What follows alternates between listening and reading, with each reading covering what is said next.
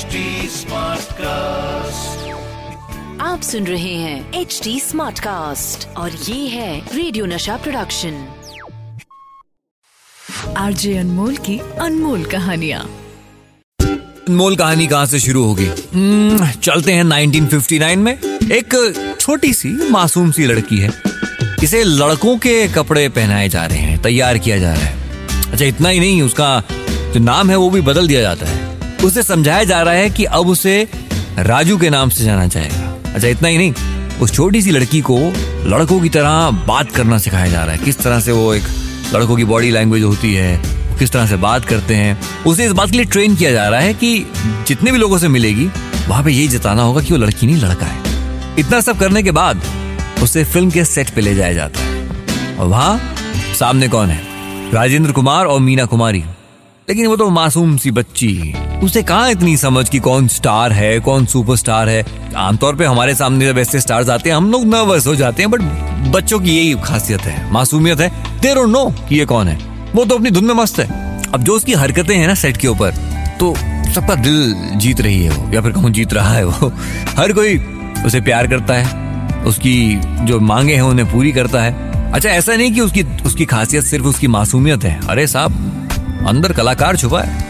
Director साहब ने जैसी कहा एक्शन वैसी वो छोटी सी लड़की राजू के रोल में आ जाती है और मीरा कुमारी जैसे बड़े स्टार्स के सामने पूरे कॉन्फिडेंस के साथ अपना रोल निभाती है। जाओ राजू वहाँ चैन से रहना जिद मत करना बेटा। वहाँ तो अपने पिताजी के पास।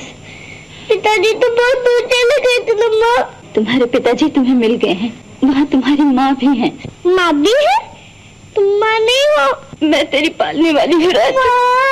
नहीं माँ मैं नहीं जाऊँगा। तुम मेरी माँ शॉर्ट होके डायरेक्टर साहब कट करते हैं।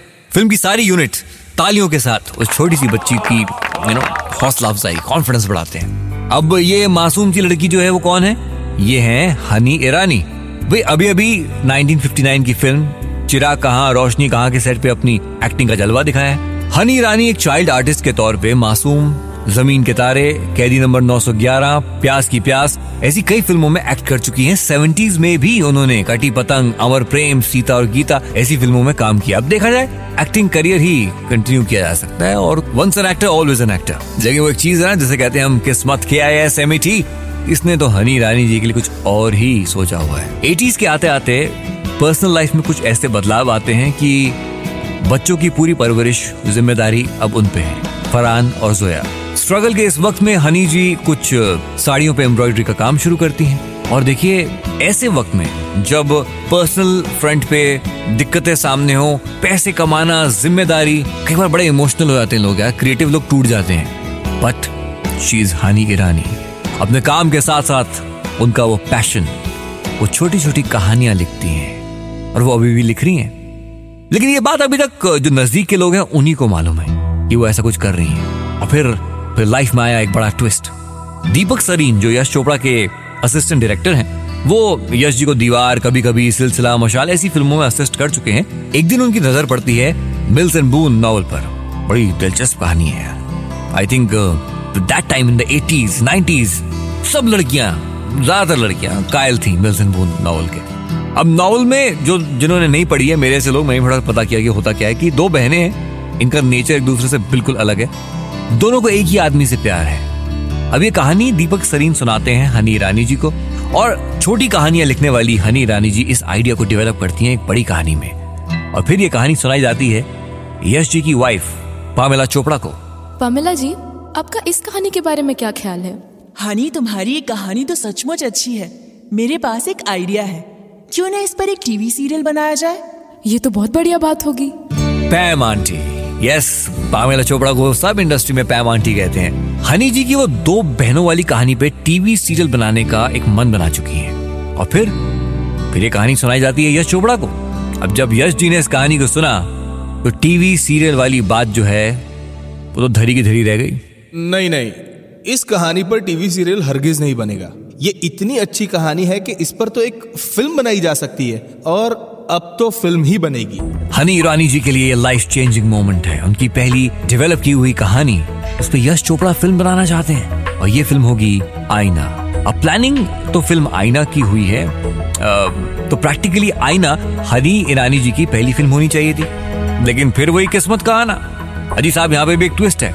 यश चोपड़ा जी के दिमाग में कुछ और ही चल रहा है। वो आईना के पहले अपना एक ड्रीम प्रोजेक्ट शुरू करना चाहते हैं और इसी के लिए हनी ईरानी जी के साथ मुलाकात करते हैं। हनी मुझे तुम्हारी ये कहानी बेहद पसंद आई। इस पर तो मैं फ़िल्म बनाऊँगा। पर उससे पहले मैं चाहता हूँ कि तुम मेरे लिए एक स्टोरी डेवलप करो। Okay Yash ji as you wish Yash Chopra Honey Irani को अपना ड्रीम प्रोजेक्ट लम्हे। इसकी कहानी डेवलप करने का ऑफ़र सामने रखते हैं। हनी जी ने अपॉर्चुनिटी का पूरा फ़ायदा उठाया। पूरी शिद्दत के साथ फ़िल्म लम्हे पे काम करना शुरू किया और उसे उस मुकाम पे पहुँचाया जो वो डिजर्व करती थी। And that's the reason Filmfare best story का अवार्ड मिला हनी ईरानी जी को फॉर लम्हे। देखिए राइटिंग करियर का आगाज़ हो चुका था। इसके बाद आईना, जिसकी स्टोरी हनी ईरानी जी ने पहले से लिख दी थी, उसने भी बॉक्स ऑफ़िस में कमाल दिखाया। अब ये तो शुरुआत थी, क्योंकि इसके बाद एक से बढ़कर एक फ़िल्मों में अपना हुनर दिखाया हनी ईरानी जी ने। डर। और प्यार हो गया। जब प्यार किसी से होता है कहो ना प्यार है क्या कहना? अलबेला अरमान कोई मिल गया? क्रिश। हनी ईरानी जी एक के बाद एक फ़िल्मों की दास्तानें लिखी जा रही थी। It's so special to me for me personally because वो हमारा ये शो सुनती हैं। मेरे टीवी शो को देखकर उन्होंने मुझे फेसबुक पे मैसेज छोड़ा। So sweet of her I, I was Honey ji I don't know if listening right now or somebody who knows Honey Irani ji सुन रहे हैं तो प्लीज़ अनमोल का पैगाम पहुंचाइएगा। इट्स अज ह्यूज कॉम्प्लीमेंट जब वो हमें सुनती है। आरजे अनमोल की अनमोल कहानिया। आप सुन रहे हैं एच डी स्मार्ट कास्ट और ये था रेडियो नशा प्रोडक्शन एच स्मार्ट Smartcast.